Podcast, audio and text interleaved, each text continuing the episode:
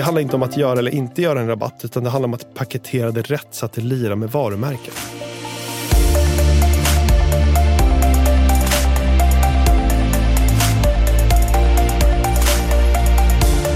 Hej och välkommen till Detaljhandelspodden avsnitt nummer 51. Och vi som pratar är som vanligt Jonas Arnberg. och Magnus Olsson. Och idag är vi ju taggade till tårna, är det så man säger? I alla fall mer taggade än någonsin för vi har en fantastisk gäst eh, och förebild får vi säga. Björn Pålman Spenger från Fashion Tech Group och även grundare och eh, ledare, hostare, vad säger man, av podden Framtidens e-handel. Varmt välkommen hit! Stort tack, vilka fina ord. Ja, men det är du verkligen värd. Jag älskar din podd och kan rekommendera alla ni som gillar oss att också lyssna på Framtidens e-handel.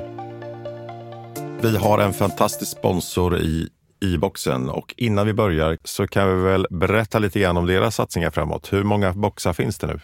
1300 boxar, tror du eller ej, i 54 av Sveriges kommuner och med det så når i-boxen 45 procent av eh, Sveriges hushåll.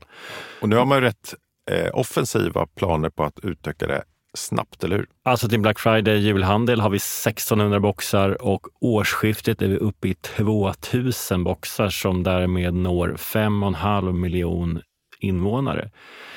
En riktigt bra infrastruktur för e-handel. Och är man e-handlare så prata med ditt transportbolag eh, så att de eh, signar i boxen och eh, se till att ha full flexibilitet för era kunder så att när man är där i checkouten och kan välja leveransalternativ så, så finns allt och inte minst i-boxen.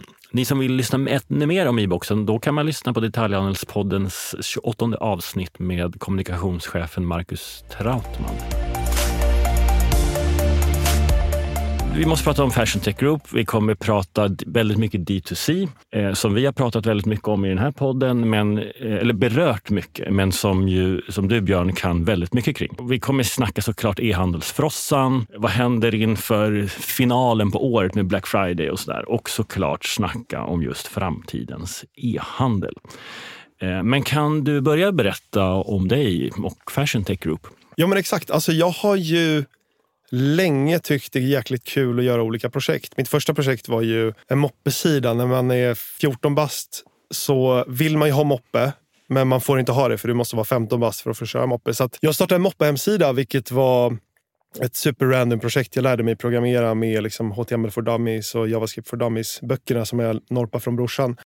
Kunde man surfa på, på moppar bara för, liksom för att, istället för att ha en? Så att säga? Nej, men jag är fortfarande lite moppenörd. Alltså jag älskar ju moppar. jag älskar att köra moppe. Och, och även då, jag var liksom besatt av moppar. Så jag byggde ju ett moppe-community. Vi hade moppeforum, vi la upp trimtips, jag la upp varenda moppemodell. Vi hade moppeträffar, vi la upp moppefilmer. Så vi lanserade lanserade Moppenet The Movie 1, 2, 3, 4, 5. Och på de här moppeträffarna så kom det ju liksom hundratals moppar. Och så åkte vi runt här i Stockholm från Vallalla-grillen eh, längs Sveavägen och sådär. Så att, sjukt nördigt, men jag tyckte det var extremt kul. Och det var min första e-handel faktiskt. Det här var ju typ 20 år sedan. Motorburen ungdom alltså. Men då är vi eh, ska se, strax efter millennieskiftet. Exakt. Ja. Och för lyssnarna kan jag säga att moppehjälmen står här på poddbordet och lyser. Den ser snabb ut. Exakt. Och sen så pluggade jag eh, till civilekonom. Mest för att förväntningar fanns från mina föräldrar i Stockholm och i USA. Och sen så jobbade jag som, konsult, i- som konsult i ett år efter det. Och efter det så startade jag, min fru och hennes brorsa ett bolag som heter Conferent Living som säljer möbler. Som var egentligen liksom ett steg att komma tillbaka till e-handeln. Det var ett multibrand store, eller är ett multibrand store inom möbler och heminredning. Vi körde all in på produktsortimentet. Vi hade en tes någonstans om att valmöjligheterna man vill ha inom möbelsegmentet är oändliga. Du vill liksom ha ett ovalt soffbord i valnöt med en viss höjd, kanske en viss längd, kanske en viss bredd med vissa ben. Så att då sa vi att vi kör all in på produktsortimentet. 100% dropshippades direkt från producenterna hem till slutkunderna. Och i slutet så hade vi någonstans runt 35 000 produkter från liksom 350 plus leverantörer. Otroligt. Så i teorin så låter det här fantastiskt bra. Men, men, men, vadå? Men ni finns fortfarande kvar? Det finns kvar. Vi sålde det till ett bolag som heter Kitchen Time i Uppsala. Men det som var utmanande var ju logistiken skulle jag säga. Alltså eftersom allt dropshippades både i Sverige lokalt hem till slutkunderna men också eh, globalt och eftersom marknaden då var långt efter där vi är idag. Alltså det var ingen som trodde på e-handel inom möbelsegmentet då. Vi drog till Älvsjö på möbelmässan där varje år och blev liksom utskrattade. Men vi sålde aggressivt. Vi besökte varenda monter. Vi hade samma pitch mot samma beslutsfattare år efter år.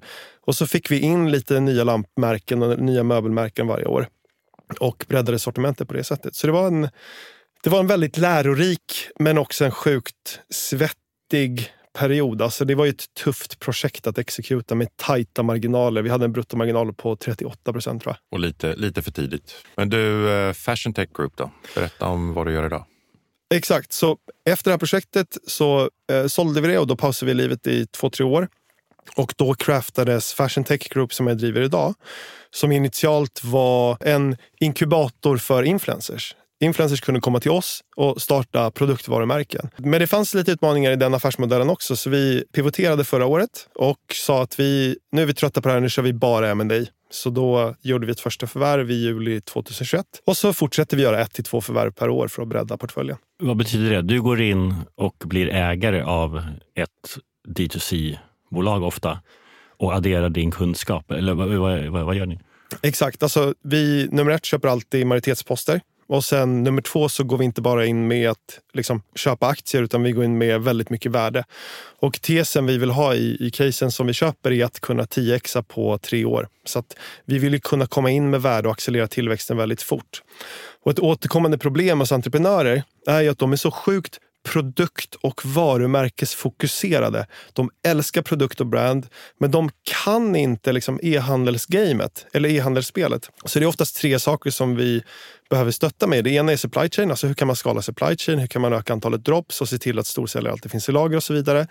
Det andra är marknadsföring. Alltså hur ska vi sätta upp ett performance marketing-maskineri som stöttas av eh, en mängd e-mail flows och liknande. Och det tredje är ju organisation. Alltså hur bygger man en e-handelsorganisation som till skillnad från de flesta e-handelsbolagen inte är så jäkla beroende av grundarna. Utan där man faktiskt bygger ett management och faktiskt tar in ganska kompetent personal i ganska tidiga skeden för att bygga ut grundarna över tid.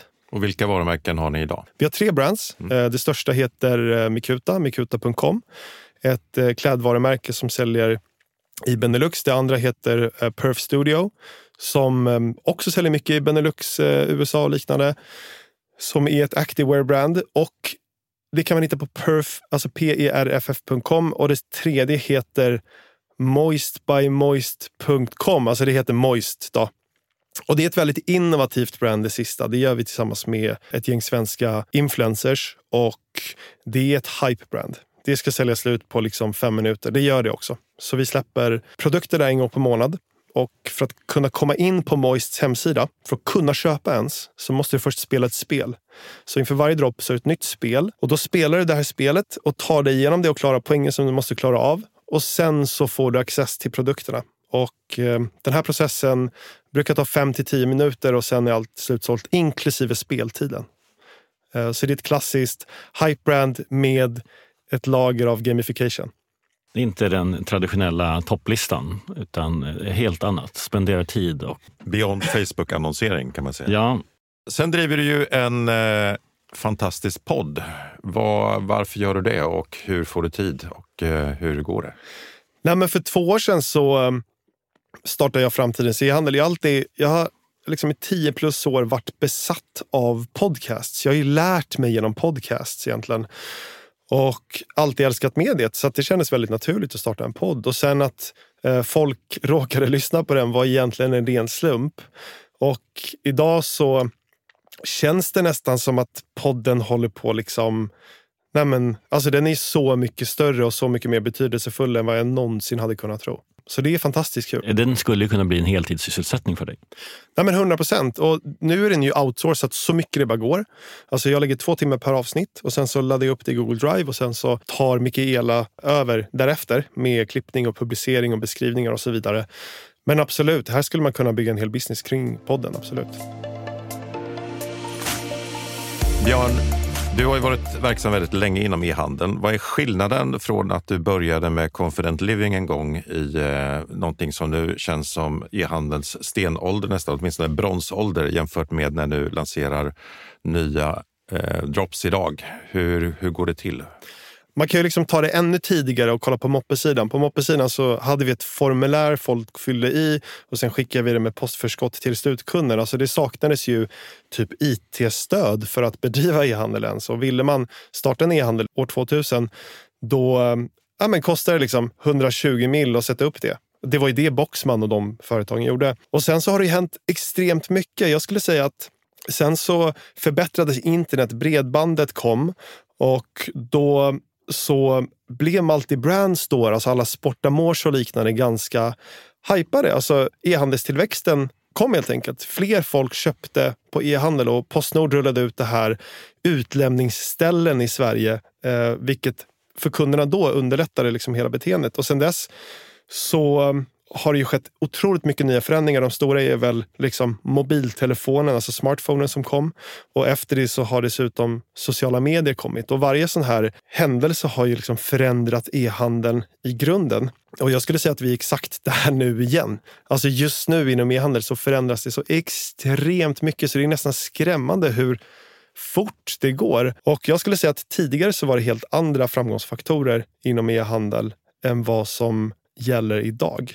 Alltså i ett multi-brand store så var det väldigt drivet av att liksom synas på prisjakt, synas på price runner och sätta upp Google ads. Och den sortens flöden. Idag så handlar det betydligt mycket mer om att förstå sociala medier, om att bygga ett starkt community som är betydelsefullt för slutkonsumenten och om att kunna marknadsföra i eh, sociala medier som TikTok och Facebook och stötta det med eh, ett maskineri av e-mail flows. Men, och kan vi bara hjälpa lyssnarna förstå, för nu är du inne på liksom en D2C-affärsmodell. Förklara skillnaden tydligare mellan multibrand-logiken och D2C-logiken. Precis, alltså det finns ju tre e-handelskategorier kan man ju säga. Det ena är ju direct to consumer. Man säljer direkt till konsument som ett varumärke. Det andra är ju multi-brand store där man säljer andras varumärken. Och det tredje är marketplace. Ett exempel på det är ju till exempel Ebay. Så du äger inte varumärkena, du äger inte lagret men du förmedlar själva affären. Och min expertis någonstans ligger ju historiskt sett genom Confident Living i multi-brand store-segmentet men nu för tiden egentligen inom direct to consumer. Och det baseras på de här två, tre årens paus som vi tog efter att vi sålde förra bolaget. Där vi liksom funderade på vad gick bra och vad gick dåligt på konfidenttiden och hur kan vi applicera det här på något nytt? Och en liksom smärtpunkt för oss var ju bruttomarginalen. Alltså bruttomarginalen på 38 procent tyckte vi var seg. Och man kan väldigt enkelt 2xa den och få upp den till de 75 plus procent som vi alltid har idag i våra varumärken. Och tillvägagångssättet är ju att ta bort mellanhänderna. Alltså istället för att jag som varumärke säljer till en återförsäljare som i sin tur säljer till slutkonsumenten, det vill säga man delar på bruttomarginalen tillsammans med återförsäljaren, så kan man som varumärke sälja direkt till slutkunden. Det är precis det Kaja Cosmetics gör. Och det innebär ju en helt annan eh, bruttomarginalskalkyl och det möjliggör att göra helt andra saker då. Alltså du kan ju lägga betydligt mycket mer på marknadsföring till exempel. Du kan hitta på många, många fler saker. Det är helt andra saker som styr en direct consumer-affär kontra en eh, multi-brand-affär. Men multibrands onlines framtid, då, hur ser du på den? Kommer de tvingas, eller blir det att merga med den fysiska handeln och liksom eh, omni-konceptet? För vi ser en hel del.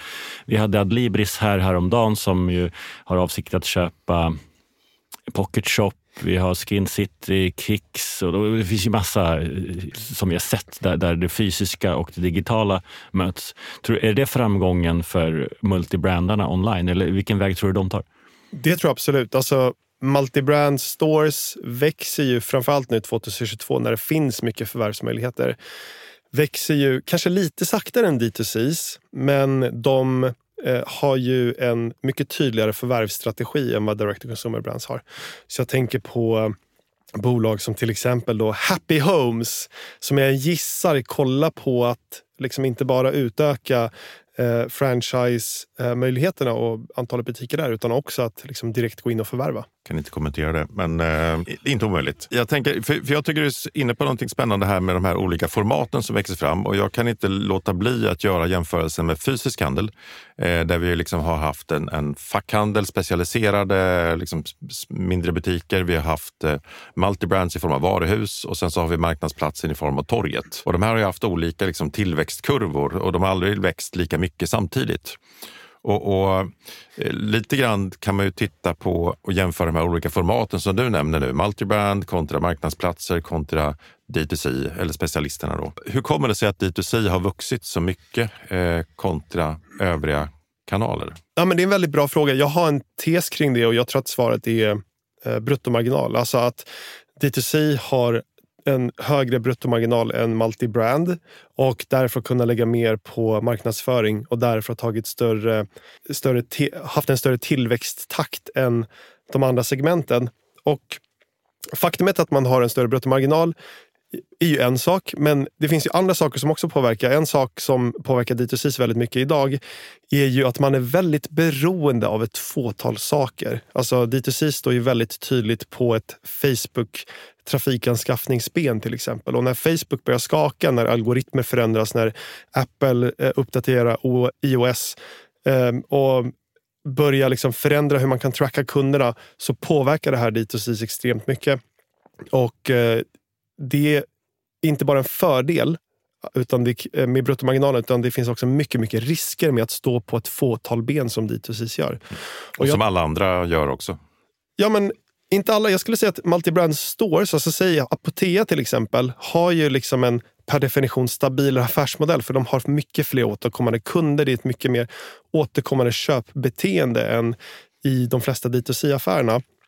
Så att eh, man är inte lika beroende. Och i ett multibrand store så kan du tillämpa liksom Google Ads, Google Shopping och andra kanaler som är mycket viktigare än vad Facebook är i jämförelse med ett D2C som är väldigt, väldigt Facebook-heavy. där har man en mer diversifierad trafikanskaffning vilket minskar risken för ett multibrand kontra då ett D2C som har en mindre diversifierad trafikanskaffning. Men, men tror du att vi kommer kunna se ett par D2Cs falla nu då till följd av att marknadsföringskostnader går upp? Du har haft en väldig fest i hela kanalen. Hur ser du på framtiden? Alltså 100 procent. Vi ser ju det här redan nu. Och grejen är den att till exempel för två år sedan så var jag ganska kritisk mot Axel Arigato och deras affärsmodell som var väldigt wholesale-tung och att de då gjorde stora förluster och ändå fick höga värderingsmultiplar. Liksom. Men det visar sig idag, år 2022, när det sker liksom inte bara en storm utan det sker flera stormar samtidigt oavsett om det är Ehm, inflation som minskar köpkraften eller eh, lockdowns i Kina som skapar supply chain problem eller om det är ökade trafikanskaffningskostnader. Alltså, det är bra om man idag står på flera ben. Direct to consumer affärsmodellen håller på att breddas och bli mycket mer wholesale-tung just för att man ska kunna hantera de här förändringarna som sker i klimatet just nu. Eh, jag tänker att det svänger väldigt snabbt som du är inne på och det blir mycket mer komplext. Ehm, jag eh, uttalade mig i tidningen Market i maj 2021 och pratade just om hur stark tillväxten inom D2C var. Eh, och, och såklart drivet av både pandemin och inte minst då företag som Nike som eh, gick bort från återförsäljarna som var stängda och tog en hel del av liksom, kunderna i egna kanaler. Eh, vi hade en massa grundarägda varumärken som liksom gasade som tusan mot börsen. Jag påstår då att amen, det, det är framtiden. Kedjorna kommer få det stentufft. Och jag blev påmind av det så sent som igår av en eh, känd svensk eh, e-handelsexpert. Jag ska inte säga hans namn, men han börjar på A och slutar på Nepoposten. Och han skrattade lite grann åt mig och sa, varför, varför sa du så där? Eh, hur, liksom, det, det, är väldigt svårt att uttala sig eh, väldigt ty, säkert om liksom, framtiden. Och det du säger nu då om att stå på flera ben, det kan ju vara jättebra idag. Men hur länge, hur, liksom, vilken framförhållning har man idag egentligen som e-handlare? Nej, men det går inte. Alltså, det går inte att ha en framförhållning för att klimatet idag förändras så jäkla fort. Så då måste vi fundera på vad är det som skapar framgången då? Jo, men framgången skapas ju i att vara extremt snabbent. Och jag brukar dra parallellen till en tennisspelare. Liksom. För jag spelade tennis själv när jag var liten och så sa min tränare åt mig hela tiden att man måste liksom studsa runt på tårna hela tiden och alltid vara redo. Och det är liksom den metaforen som behöver appliceras på alla e-handlare. Att eftersom klimatet förändras så jäkla fort så måste man alltid vara på tårna och vara extremt snabbrörlig. Och ett exempel är nu att Instagram, som är en jätteviktig trafikkanal för många e-handlare, håller faktiskt på att minska i antalet användare och det blir bara dyrare och dyrare att köpa trafik därifrån. Och det sker en förflyttning just nu till TikTok och då är frågan liksom, vilka lär sig TikTok först? Alltså, likt Revolution Race var tidigt in på Facebook-plattformen och gjorde det autentiskt. För de var i skogen och filmade sig själva med kläderna på medan Facebook sa att Gå inte in i skogen och filma er med kläderna på. De gjorde det ändå. Det visade sig funka svinbra. De har byggt liksom hela basen av tillväxt på autentiska Facebook ads. Idag är det common sense inom Facebook, men frågan är vad är just den grejen idag på TikTok? Jag vet folk som omsätter liksom miljoner, alltså tiotals miljoner. 22-åringar som omsätter mycket pengar med mycket vinst på TikTok som plattform. Vad gör de för att lyckas där? Men som eh, riskkapitalbolag då, som vill investera i handeln, det har ju funnits olika perioder. Där liksom, ja, men först räckte det med att det var digital, så var det en framgångssaga. Eh, vi hade perioder där multibrand store var liksom de som ägde. Sen kom D2C som en självklar, eller alla kastade pengar på. Hur ska man med alla svängningar som är nu då, hur ska man tänka som, som investerare? det är intressant. Alltså, jag har ju själv följt de svängningarna och jag skulle säga att Nej, men investerarna följer bara trenden och då tänker jag liksom att när man väl råkar ha en trend i ryggen, alltså spring på den. Ta in de stora pengarna eller sälj bolaget för de stora pengarna. För det är liksom en lärdomen någonstans är att det är ganska tillfälligt. Min uppfattning är att investerarna tänker ganska lika som andra investerare punkt och det går liksom inte riktigt att påverka. Men det som går att påverka är helt enkelt hur man driver bolaget långsiktigt så att man kan misslyckas ett antal gånger tills att man faktiskt börjar lyckas. Alltså det är det här med tur och otur. Liksom. Att man måste vara snabb på fötterna, man måste testa mycket saker. Det mesta som man testar funkar inte, men till slut så funkar det och när det väl funkar, skala skiten ur den grejen.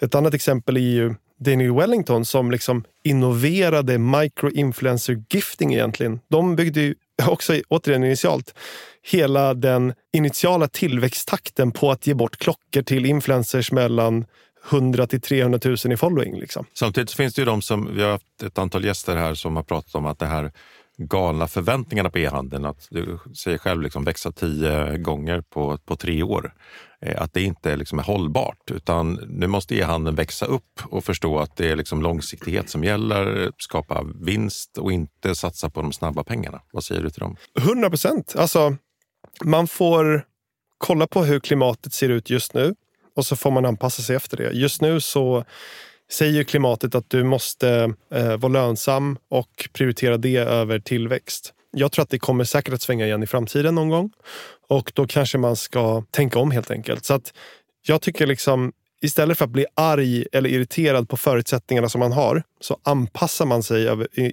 eh, enligt förutsättningarna och försöker tillämpa det till sin fördel. Alltså tycker man TikTok är pain in the ass eller tycker man TikTok är toppen och försöker lära sig det? Eller tycker man att det är en kostnad med kundtjänst? Eller ska man kanske fokusera på att bygga ett community istället och bygga värde för kunden? Det är ett perspektiv man väljer. Liksom. För att avrunda då e-handelshistorien. Där. Det började väldigt enkelt, sen började vi bygga multi-brand stores, sen blev det D2C av det hela. Det är det som växer väldigt mycket nu. Eh, sen har vi ingen aning om vad som händer på TikTok och alla de affärsidéer som uppstår inom olika communities på TikTok. Men och bara för att så här, D2C-grejen, det du säger, för att klara, göra den stabil då, så bör man gå mer mot återsäljare igen. Är vi inte tillbaka då till, så ska jag bli återförsäljare till en multibrand store till exempel som rear ut mitt varumärke. Det var ju det som liksom skapade D2C-vågen från början, att man inte ville lägga... Man var så här, jag hämtar hem hellre en mindre försäljning och där jag har kontroll på priset och varumärket än att lägga ut det på någons plattform som Zalando bara rear ut mitt, eh, mitt varumärke. Hur, hur ser du på den liksom konflikten mellan att vara D2C och återförsäljare? Nej, men jag tänker att det är sällan svart eller vitt. Alltså det är lätt att försöka vara svart eller vitt. Eh, eller vit. Vi kör inga rabatter eller vi säljer inte till wholesale och liknande. I min värld så handlar det om att, i det här fallet, liksom riskdiversifiering. Och om du bara kör direct to consumer så kan den affären i sig vara väldigt lönsam. Men den affären i sig har också mycket risker för att den beror på ett fåtal saker. Om ett eller två ben försvinner eller börjar skaka, till exempel Facebook ads och höga logistikkostnader, då kan liksom hela den affären stagnera och till och med dö. Det är det vi ser idag inom direct to consumer. Alltså bolag som har vuxit tidigare 100 year over year med 15 eh, nettovinst. De är inne i negativ tillväxttakt ibland idag och eh, torskar mycket pengar. Liksom. Så då tänker jag riskdiversifiering, det vill säga att man också börjar tillämpa wholesale som en kanal. Man gör det istället för ad hoc så gör man det strategiskt. I våra brands så tillämpar vi Wholesale på så sätt att vi vill göra strategiska samarbeten med återförsäljare som delvis genererar lönsamhet, men som delvis också visar upp respektive varumärken på rätt ställen på rätt sätt så att det genererar brand value. Och skillnaden är lite att man kommer då från ett D2C-perspektiv och kan välja att vraka lite. Den tidigare återförsäljarlogiken upplever jag kunde vara lite att man var lite offer. Ja, men vi måste skicka grejerna till Intersport Stadium och Zalando och sen så rer de ut det till Black Friday. Men nu kanske man kan vara lite mer att välja. Precis, sen behöver man inte sälja till Intersport och Stadium nödvändigtvis. Utan min erfarenhet är att det finns så otroligt mycket återförsäljare att välja på. Framförallt ett D2C är liksom globalt från dag ett oftast. Så du har ju stora och små butiker och butikskedjor över hela Europa och världen att välja på. Så att, eh, då kanske man väljer bort ett stadium och sen så kanske man väljer tio mindre men mer liksom brandbetydelsefulla återförsäljare istället. Det kommer ner till liksom att faktiskt vara aktiv i sin strategi igen. Det jag ser att många e-handlare gör är att de är ganska passiva i strategin eller att de är väldigt svarta eller vita i sin strategi.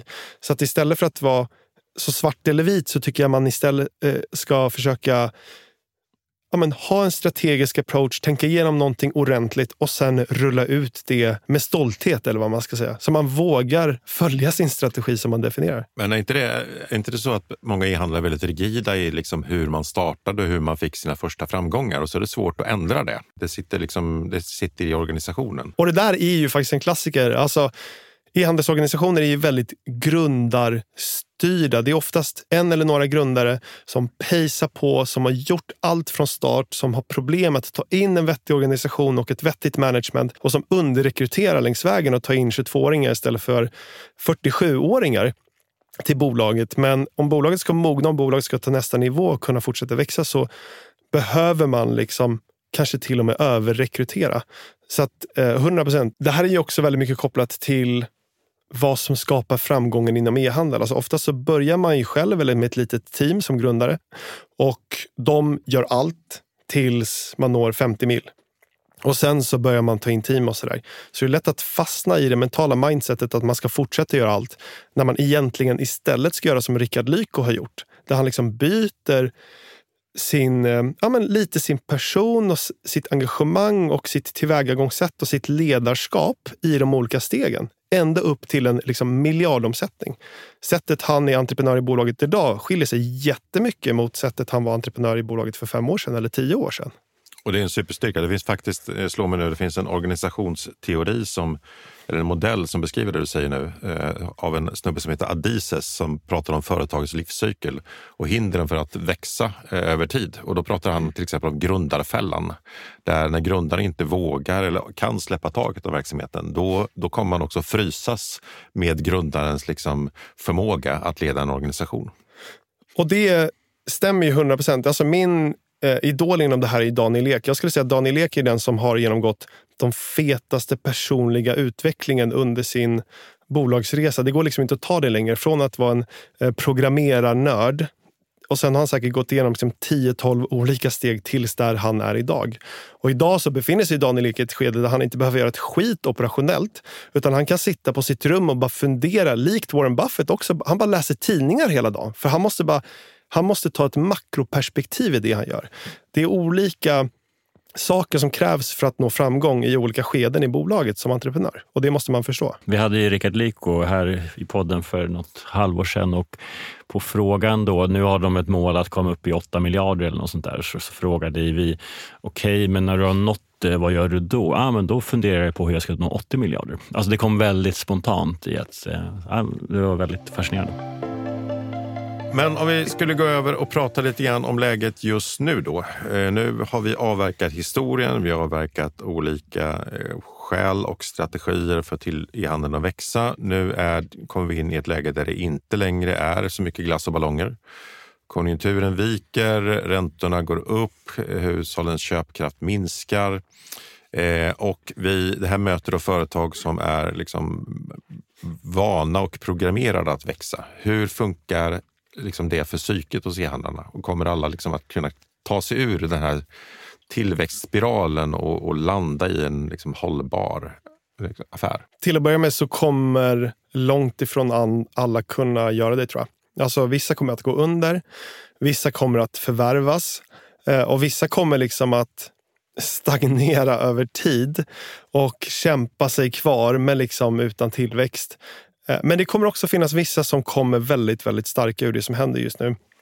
Och i media så målas e-handelsklimatet upp just nu som väldigt drastiskt, återigen väldigt svart eller vitt. Och för att förstå det här så måste man ju stycka elefanten. Och det finns ju ett antal faktorer som har hänt just nu.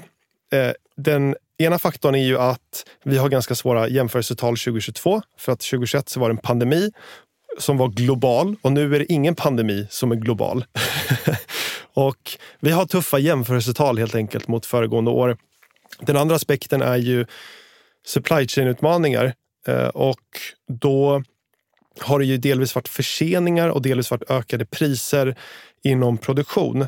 Och där skiljer man sig också åt. Alltså, om man producerar lokalt i Europa så är man lite mindre påverkad för att man måste skeppa varorna lite kortare distanser. Om man producerar i Kina som har haft liksom stora lockdowns och som har ganska långa transportsträckor till Europa så har man påverkats väldigt, väldigt mycket. Jag ska säga att det var därför Naked gjorde den här extrema förlusten förra året för att det var liksom stora, stora supply chain problem. Eh, man var tvungen att flyga in bikinis i september någon gång. Det var liksom extremt utmanande. Sen så har vi ju såklart ett krig plus en hög inflation och det här påverkar köpkraften och gör att folk är lite mindre sugna på att shoppa. Så folk kanske förändrar sitt shoppingbeteende, köper, kanske väljer att lägga sina pengar på mat istället för på eh, kläder eller andra sällanköpskategorier.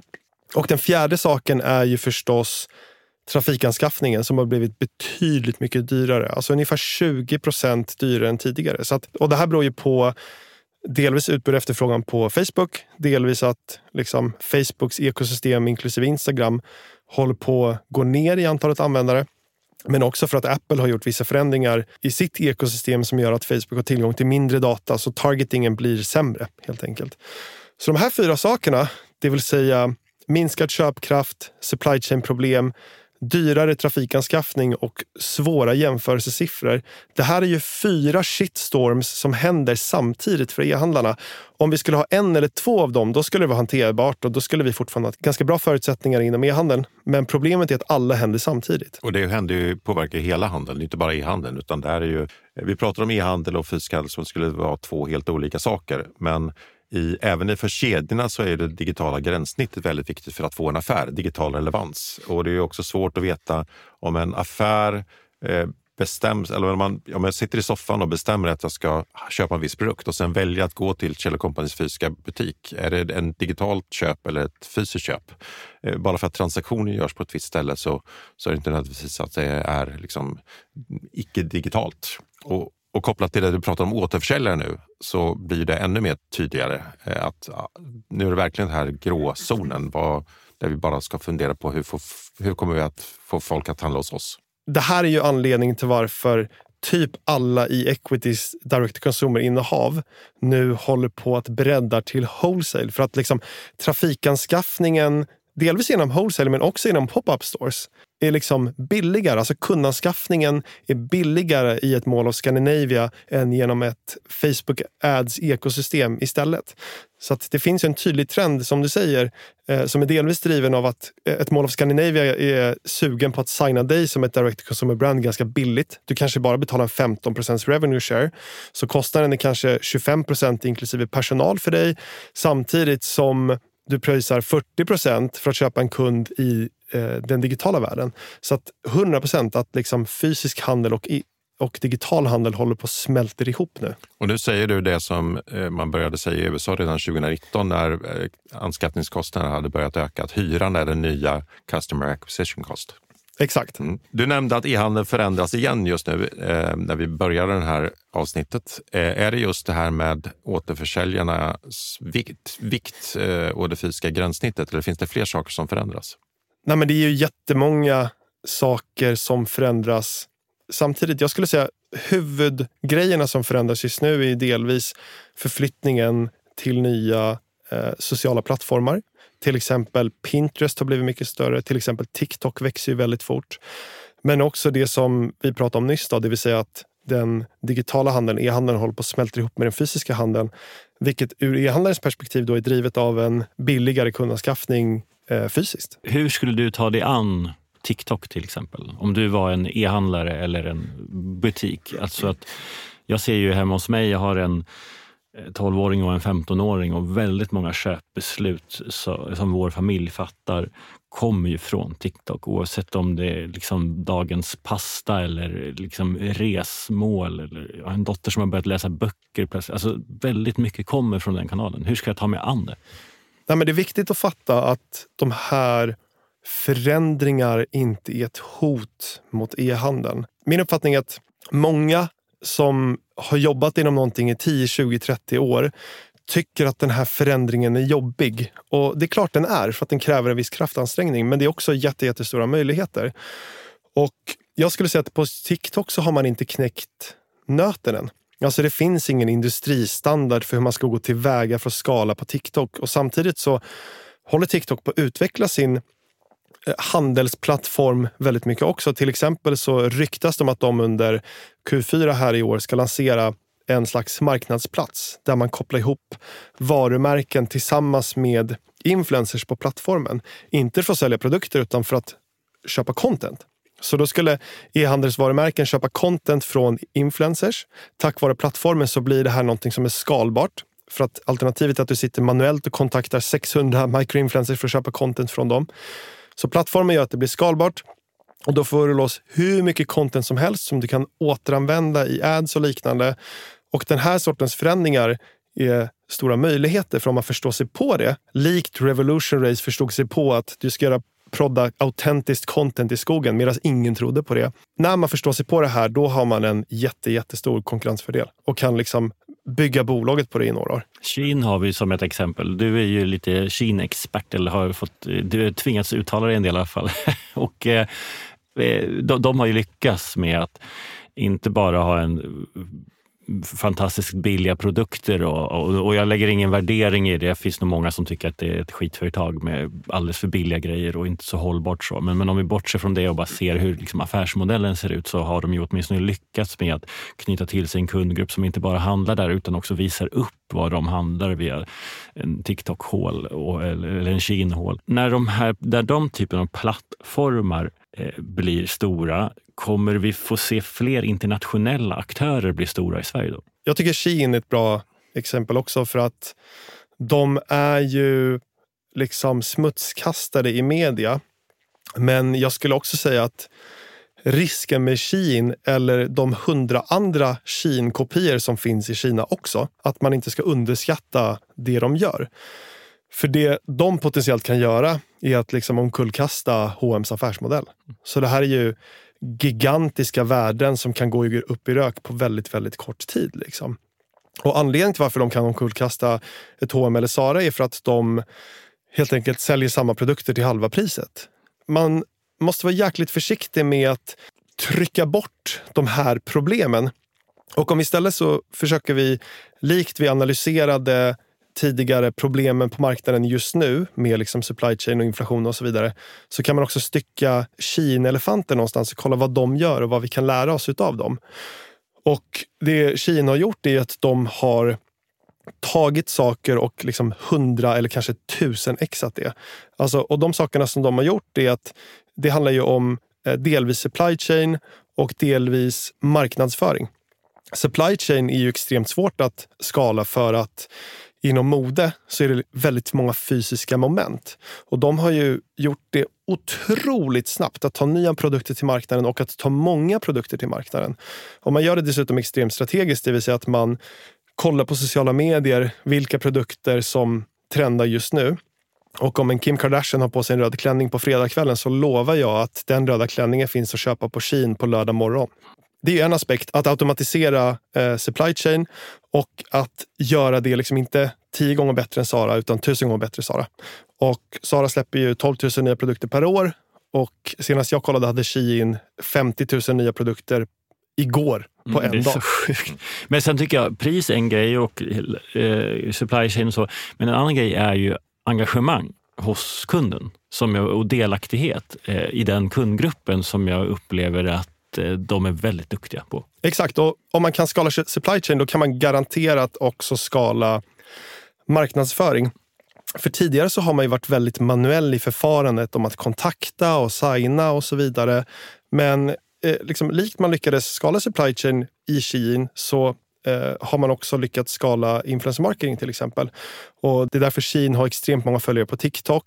Det är därför de har en målgrupp som är så extremt engagerad och kan göra så otroligt många Shein-hauls. Det har ju blivit en grej på TikTok till och med med Shein-hauls.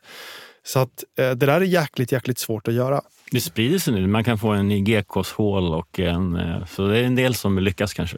Ja, men precis. Men då kanske de gör 10 sådana i veckan medan Shein gör liksom 800 sådana om dagen. Du, men du beskriver den här förändringen eh, kommer att påverka e-handeln och det finns de som är fast i sina liksom, i grundarfällan om man uttrycker sig så. Kan man jämföra? Jag, jag, tänker på, jag tänkte tillbaka till hur det var i den fysiska handeln någon gång 2016-2017 där kedjorna satt och sa att ja, e-handeln växer väldigt snabbt men det är fortfarande väldigt små tal eh, och var väldigt sena in i den eh, digitala transformationen. Kan man se motsvarande risk nu där eh, E-handlare har haft det väldigt bra, är väldigt trygga med att de någon gång vänder det eh, och man tycker att man kan sin business. Att man missar den kommande transformationen som är både fysisk och eh, väldigt diversifierad. Ja, men absolut. Det finns säkert en, en risk. Har vi liksom betong-e-handlare som eh, gubbar som sitter där och tror att de kan sitt, sitt jobb för att de, bara för att de kodar en moppesida eh, vid millennieskiftet? Jo, men absolut. Alltså, jag, tror att, jag tror att många är stack i sina beteenden på båda sidorna. Alltså både på den fysiska sidan men också den digitala sidan. Och det här är liksom nästan mänskligt. Att det är jobbigt att förändras, det är jobbigt att lära sig nytt. Och det kanske är lättare för en Filip Isberg som eh, fortfarande innoverar och skapar jättemånga varumärken och testar saker som inte är standard på marknaden. Men det kanske är svårare för liksom Jocke på Ideal of Sweden som redan har gjort en exit, som redan har tagit sig en bra bit och sådär. Så att absolut, det finns ju, finns ju mycket svårigheter i det. Och sen också att för Nelly till exempel så har man redan en bas av människor, av kostnader och när man då plötsligt minskar sina intäkter med typ 20 procent och dessutom kostnaderna ökar och man innan hade en väldigt tajt marginal över plus eller minusstrecket och nu så gör man plötsligt liksom 17 miljoner i förlust per kvartal. Det här är inga reella siffror, men jag skulle gissa att liksom för vissa aktörer, framförallt de som inte har växt så fort och som har en befintlig kostnadsbas, alltså de som inte skjuter underifrån, de får det extra tufft nu. De måste liksom gå in och skära kostnader. Och det blir väldigt bry bra brygga inför att resonera lite grann om den här hösten. För nu eh, går vi mot eh, att ekonomin saktar ner. Eh, hushållen känner sig fattiga. Och samtidigt så har en del e-handlare just fått in de sista leveranserna som de beställde förra hösten när leveransproblemen var som värst. Man skulle liksom ta i för att kunna bibehålla tillväxten. Hur kommer det att gå för dem? Hur kommer det att bli på Black Friday? Vad tror du? Alltså min köplista är så lång nu. Jag bunkrar ju för att det kommer bli bästa Black Friday genom tiderna. Vad, vad tror du? Nej, men det är så jäkla svårt. Alltså, om man uttalar sig om framtiden så har man ju oftast fel, i min eh, upplevelse. Men om vi kollar internt hos oss så eh, har vi i år planerat Black Week minutiöst. Vi börjar inte bara en vecka innan utan vi gör det också redan från eh, Singles Day, alltså den 11 november. Det är någonstans för oss eh, startskottet med olika aktiviteter. Och jag tror att det blir en ganska bra Black Week. Det som får mig att svettas lite grann är liksom perioden efter. Alltså hur blir december? Men kanske framförallt hur blir Q1, Q2? Alltså i vinter så har vi ju troligtvis kraftigt ökade eh, energikostnader. Och eh, vad händer när ett hushåll istället för att pröjsa liksom 20 000 i el en månad pröjsar 40-50 000 spänn i el? Det här tror jag kommer påverka väldigt, väldigt mycket människors köpbeteende. Så jag tror att vi har det värsta rent makromässigt framför oss fortfarande. Men, men tror du just den oron gör att man tokdumpar priser på Black Friday bara för att säkra att det kan till och med vara så att om en månad till, till jul så har konsumenten inga pengar kvar. Låt oss sälja allting nu så vi får in likviditet och sen går det ID i tre månader. Ja, men det finns säkert en sån effekt hos många varumärken och eh, multibrand stores att man eh, säker, vill säkerställa likviditet under Black Week och att det dessutom är direkt avgörande för ens affär. Alltså att man måste få loss X likviditet under den perioden, annars så riskerar man att typ gå omkull. Eh, jag tror absolut att vi kommer se både e-handelsaktörer, fysiska aktörer, men också fastighetsaktörer som går omkull under Q1, Q2. Och hela fastighetsgrejen har inte jag så bra koll på. Men där har jag pratat med en snubbe som är vd på ett eh, fastighetskonsultbolag. Och han har berättat hur otroligt utmanande idé för dem just nu, där de håller på att kapa människor, gå ner i, i, i lön och liknande i hela bolaget. Så att det, det skakar, absolut. Men, men, kan vi bara gå tillbaka till din Black Friday-strategi? För det tycker jag är intressant. Om vi tittar på Black Friday, hur det har utvecklats. Har det funnits i tio år kanske? Och du har liksom e-handlare som importerade det lite som en rolig grej för att visa upp att man finns på nätet. Och jag upplever att de första prissättningsstrategierna då var ganska, liksom, ganska enkla. Vi kör 30% rabatt på hela sortimentet och sen så insåg man att det var ingen jättebra idé. Så har man börjat hitta samarbeten med leverantörer och eller vissa produkter. Och liksom, hur, hur ser en smart Black Friday-strategi ut idag? Precis, alltså det där kan man ju dra hur långt som helst och det beror säkert på bolagets mognad. Hur mycket eller hur komplexa saker som man gör under Black Week. Och det vi gör internt, det är inte jag som kommer på de här idéerna, men det vi gör internt är att börja med att kolla på vad har vi för overstock. I vårt fall så har vi ungefär 20 procent av produkterna som antingen är liksom vår sommar eller så kallade slow movers. Liksom. Så de vill man ju rabattera lite mer då helt enkelt. Och eh, de produkterna kommer att rabatteras 40 procent vilket för oss är unheard of. Det har vi aldrig gjort tidigare.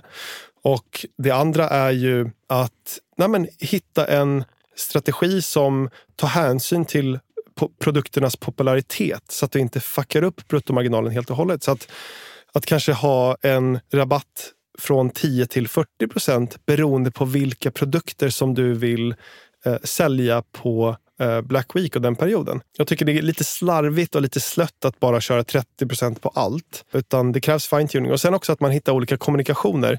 Så att man inte bara kör en kommunikation, nu är det Black Week och så skickar man 40 mejl på det. Utan att man hittar olika angles under olika perioder. Till exempel 11-11-kampanjen, alltså Singles Day, kommer att ske bara gentemot befintlig kunddatabas som någon slags eh, pre-Black Week exclusive grej för de kunderna som har varit lojala mot oss. Och sen senare så sker det, och, och där lägger vi inga ads bakom och liknande, men senare under Black Week så kommer det gå utanför det ekosystemet också. Och så, där. så att man hittar olika paketeringar helt enkelt. Och återigen, många är svarta eller vita. Vi gör rabatt eller vi gör inte rabatt. Jag tycker det är helt fel approach, utan allt handlar om hur man paketerar det här. Det här är ju fina varumärken som vi vill vårda väldigt, väldigt noggrant. Men det handlar inte om att göra eller inte göra en rabatt, utan det handlar om att paketera det rätt så att det lirar med varumärket. Björn, nu har vi pratat lite om hur D2C tar över tillväxten från multibrands. Vi har varit inne på Eh, liksom de internationella inslagen med TikTok, Shein och liksom alla möjligheter som finns i en ny infrastruktur för handel. Eh, men vi har inte snackat så mycket marknadsplats. Amazon har varit här, är det två år nu? Eh, Zalando växer så knakar. Vi har ju lite våra egna Boost, CDON. Och vad är din bild av marknadsplatserna? Nej, men marknadsplatsen är någon slags eh, den sista bossen i affärsmodellerna. Alltså, det är ju extremt svårt att lyckas, men de som lyckas eh, kan eh, profita extremt mycket på det. Och det är en smart affärsmodell. Alltså, framförallt de här modellerna där du inte behöver sitta på lager och bara genomför transaktionen.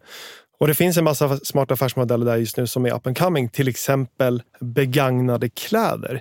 Så att någon lägger upp ett plagg eh, som man inte vill ha längre och så har man löst logistiken smidigt så att det hämtas smidigt från dörren och skickas direkt till nästa kund som också har köpt det plagget. Så inte Sellpy-modellen, så att säga. varorna är inte och vänder hos någon utan de går direkt från kund till kund?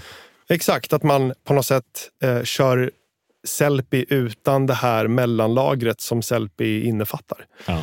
Uh, och så, det finns en massa, massa affärsmodeller och de är superspännande men de är svåra, de är extremt kapitalberoende. Det blir väl väldigt mycket blocket av det då? Alltså för då ska kunden själv fota.